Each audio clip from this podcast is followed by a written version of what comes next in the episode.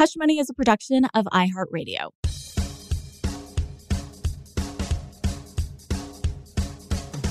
This is Hush Money, the show that tackles the most taboo money topics you're currently thinking about.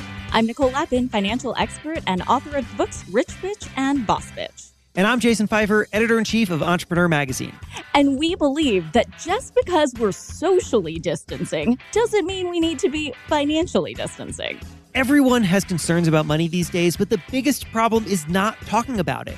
So that's why we're back for a special season to face these issues and talk about solutions. Because there are solutions. So let's not stress and get through this together. Hey, Nicole. Oh, hello, Jason. So, anything new in quarantine life? Um, well, I started investigating the dating world of quarantine life, which is Ooh. fascinating, by the way. Yeah, what is it?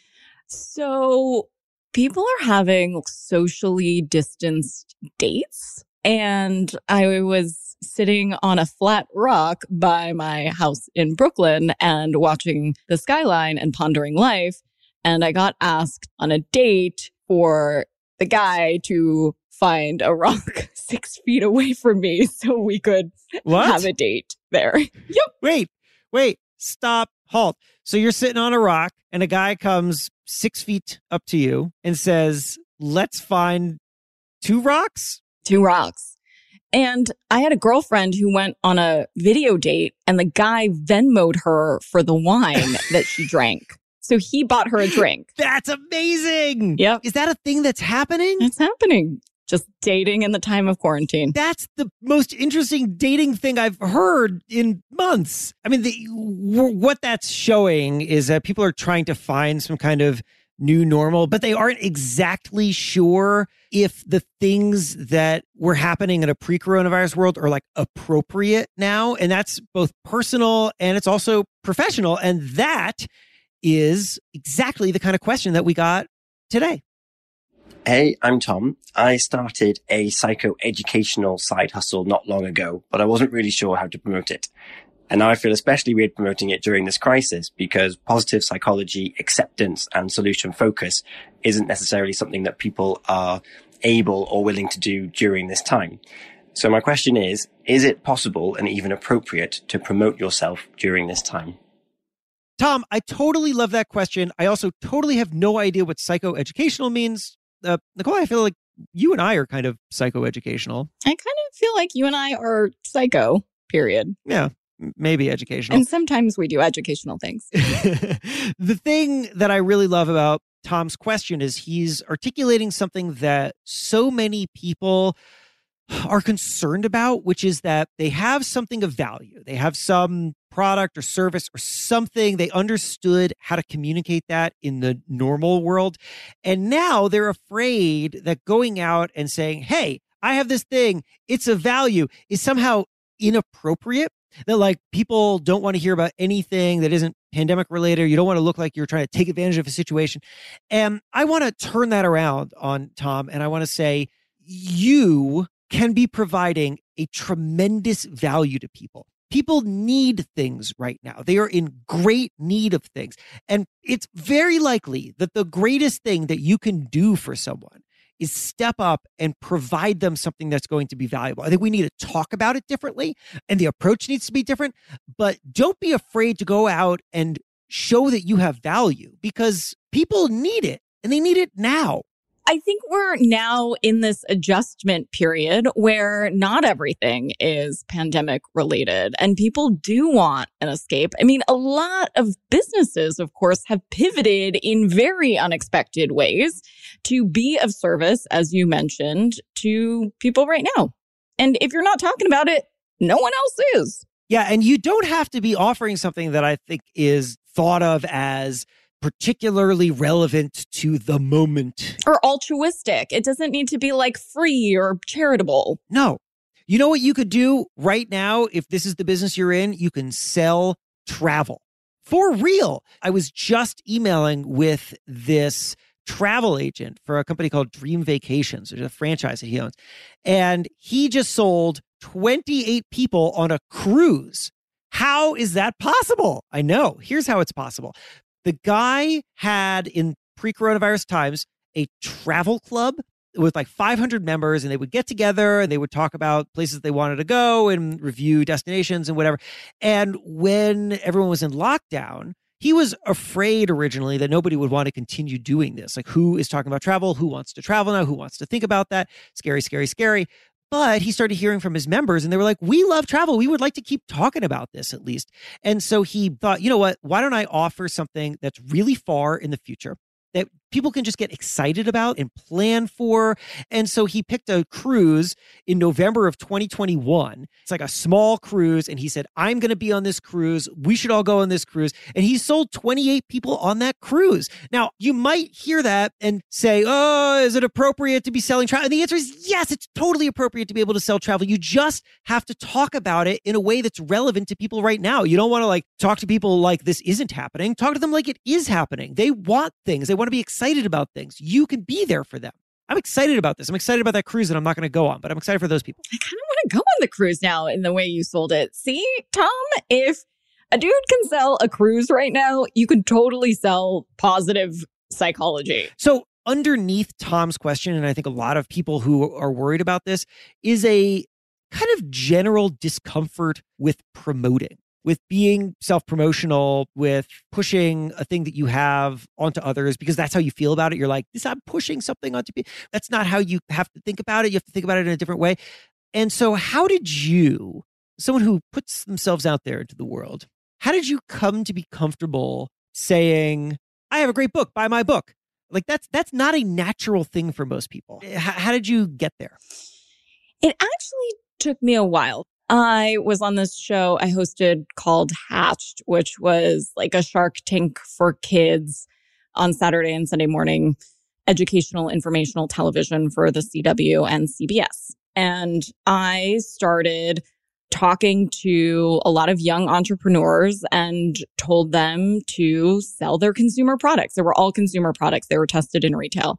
And so I think it was then it occurred to me that what I was selling was myself and that I never until then really looked at myself as the consumer product. So I was like, where's your drip campaign? What's your customer acquisition model? Or what's your customer relationship management? Whatever. Like all of those things that I never had for myself. I was like, tell me about your newsletter. I was like, dang, I go on a lot of shows. I do a lot of speeches. Like I don't collect emails. What have I been doing with my life?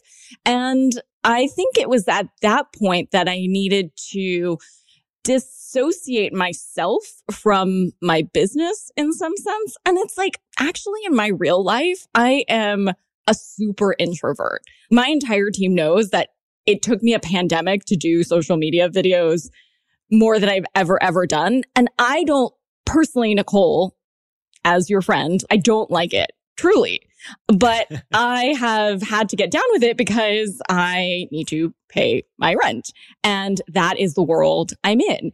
And so I think it's important if you have a product that is you or you're selling your services or you're an author or an influencer or whatever. If you don't want to be out there talking about it as you are your business card and you're your product, then get another product for everybody who is an introvert, which I am not, but if you are like that, then you too can kind of produce this almost character version of yourself, right? It's like there's the real introvert you that wants to sit at home quietly and drink wine. And then there is the character version of you that can go out into the world and present. And, and actually thinking about myself as a character has been a really useful thing for me to do because I think part of the challenge when you go and put yourself out into the world, it feels like you're exposing something. It's like I, you throw yourself out into the cold and like it just anybody can like hit you from any angle. And if you think of yourself as something that is kind of behind the curtain, but in front of the curtain is this very simplified version of you that you know exactly what it stands for and how it talks and how it relates to people and what it has to offer to people, then you know exactly what to do with that character. You like always know what that character says. You always know how people are going to respond to that character. It becomes very simple, actually. And that's what I've started to do on my social media as well. Like I, it's not me on social media. It's like a character version of me on social media. That's like very simplified. And that's all anybody wants. Anybody, nobody wants all of you. Like all of you is too complex and nonsense. Like what they want is the part of you that can provide value to them. It doesn't have to just be that you are the product, right? Like you could be the the founder of a company and you're going out and you're selling that product, but you know, people also connect with you.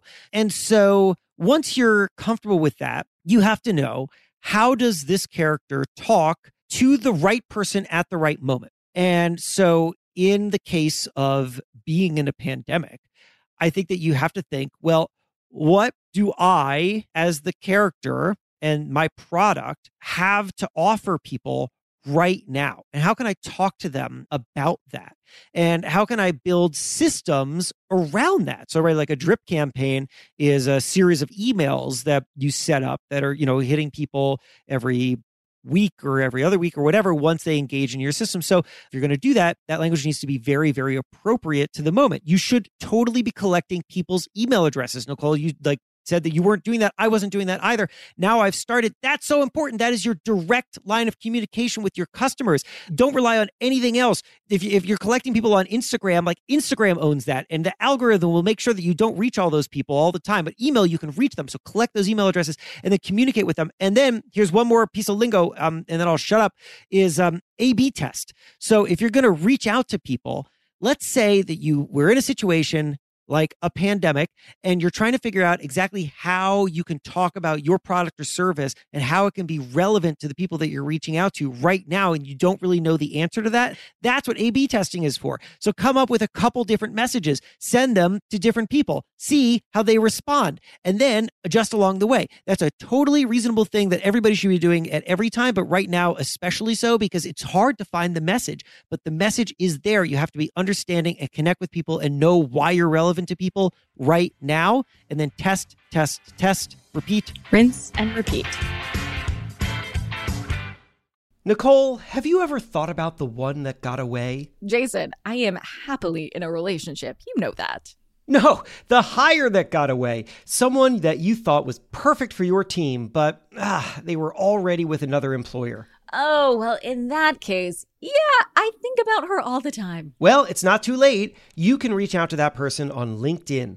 LinkedIn Jobs helps you hire professionals that you can't find anywhere else, even people who aren't actively searching for a new job but might be open to the perfect role. In a given month, over 70% of LinkedIn users don't visit other leading job sites. So if you're not looking on LinkedIn, you're looking in the wrong place. Okay, looks like it's time for me to shoot my shot.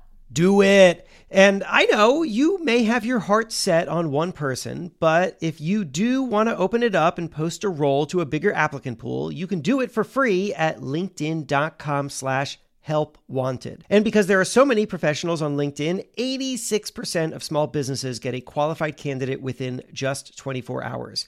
So you'll never have a one that got away again. Incredible. That's linkedin.com slash help wanted? Yep linkedin.com slash help wanted. Terms and conditions apply.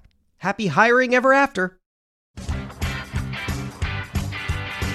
I can't tell you how many meetings we took in BC Times with social media agencies where the number one question I would say is like, how can I create a strategy where I don't have to be on camera? Because I actually interviewed the CEO of Rebecca Taylor and she said that Rebecca came to her and said, listen, I don't want to be on a picnic blanket with my family and like this phony baloney stuff. Like, I actually don't want to be the face of this brand. Can you build a brand without me as the face, but have my name as it? And she said, yes. And she's built a killer brand. And so I had tried all sorts of workarounds. I was like, okay, but how can we grow without me doing lives? How can we grow without me being on social media all the time?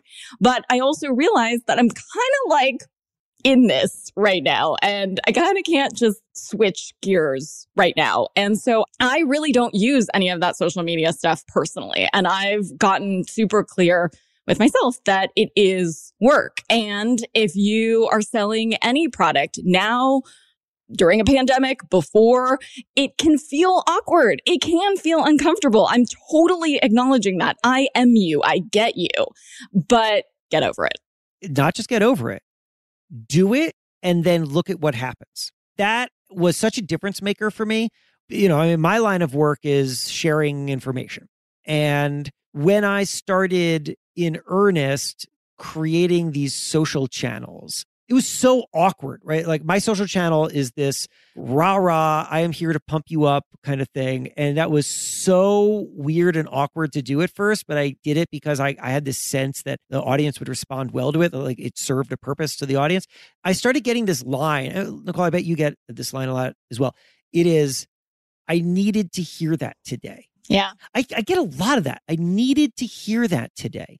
Eh like I would put something out, I'd be like, I don't know if anybody's going to care about this. This is just me being as like ridiculously earnest as possible and trying to speak in the voice of usefulness to this audience. And people come back and they say, I needed to hear that today. That is so validating and should give you so much confidence to keep doing it and to be innovative about it and to really pour yourself into it if you have uh, some kind of side hustle and you're selling some product or service, you are also the chief salesperson. And so you have to be going out there and like selling this thing and connecting with it. People connect far more with individuals than they do with brands. So even if you have a brand, you should be out there to be connected to. You don't have to be like influencery about it, but I think that you have to be accessible to your community and to your customers. You don't need to be reaching thousands of people on Instagram. You just need to be reaching out to people who are going to take value in the thing that you have and being really, really straightforward with them, saying, Hey, I understand XYZ these are hard times. I get it. And that is why I created this thing because I know that now more than ever, people need this. And I guarantee that there are people out there who are going to say, I really needed to hear this today. And that's the best thing you can hear.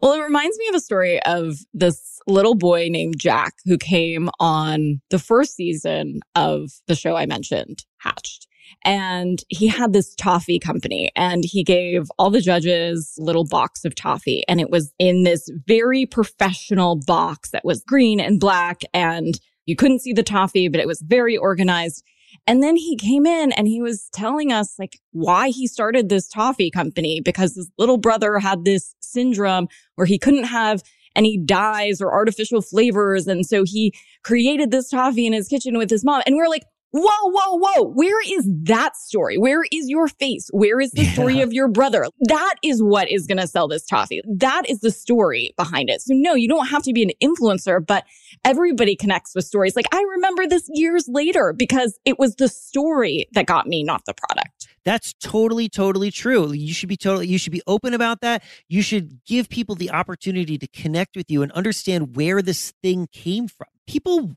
love stories. They don't like things that just feel like they were produced to make money. They like things that were produced out of passion and belief.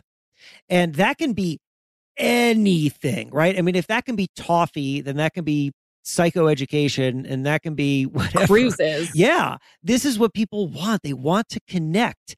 That means that they are looking for the connection. That means that you go and you connect with them. They are actively looking for that. You have to talk in the right language to them but you should go and do it. So, I, I mean, I just can't stress to Tom and anybody in this situation enough that yes, these are different times, but that only means that we have to figure out a different way to talk about the thing that we provide. It doesn't mean that we stop providing it, it doesn't mean that we stop having value. We just need to understand the right way to connect. And where does this prove to be problematic, Jason, when you're using your Instagram just for business and having this other caricature of a voice? When you're on dating apps, mm. you have to use your Instagram to verify it. And so everybody uses an Instagram right now. It's created so much more relevance. So, you know, that's where it becomes a little tricky. You know, if you were to walk up to somebody who's sitting on a rock, you want to provide some value to them, right? Coming up, saying, I, I see you're alone on this rock. I got something for you. It could just be some companionship from six feet away. Um, Nicole, Jason. if somebody were to walk up to you while you sat on a rock and say, uh, I have a financial question, you would say, I would say stop right there. Open up your phone. Well, I would try to say it really loud because I'd be wearing a mask. And I'd say, open up your Yeah, phone. And they're six feet away. Oh, open up the phone. Get the voice memo app. Send us a voice memo. What? It's Hush Money Podcast at iHeartMedia.com. That's right. And then we might answer it. But you know what we will not do? Pay for wine. Yeah, I'm not going to pay for your wine.